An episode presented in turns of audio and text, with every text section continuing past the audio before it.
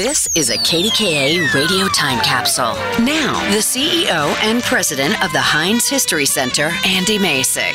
While hybrid and electric cars are the wave of the future, their roots go back more than one hundred years. During the mid eighteen hundreds, inventors first built crude electric-powered carriages. By the early nineteen hundreds, electric cars outsold all other types of cars in the U S until Henry Ford introduced the mass-produced, gasoline-powered Model T in nineteen oh eight.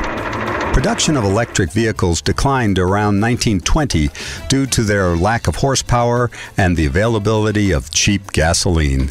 In nineteen sixty-six, Congress introduced legislation recommending the use of electric vehicles as a means of reducing air pollution. One year later, the Westinghouse Electric Corporation manufactured a special electric vehicle intended to be used as a city-friendly vehicle with a compact size. The nineteen sixty-seven Westinghouse Marquette electric car featured twelve conventional six-volt lead-acid batteries, which allowed the car to drive fifty miles using a built-in battery charger. Charger featuring a retractable twelve-foot cord that plugged into a standard one hundred ten volt A C outlet. It took about eight hours to fully recharge the batteries. The two-seater car had a twenty-five mile per hour cruising speed. While the car was innovative, it never made it into production during the bigger is better car trend of the nineteen sixties. Visitors to the Heinz History Center can see an original nineteen sixty-seven Westinghouse Marquette electric car owned by former Westinghouse C E O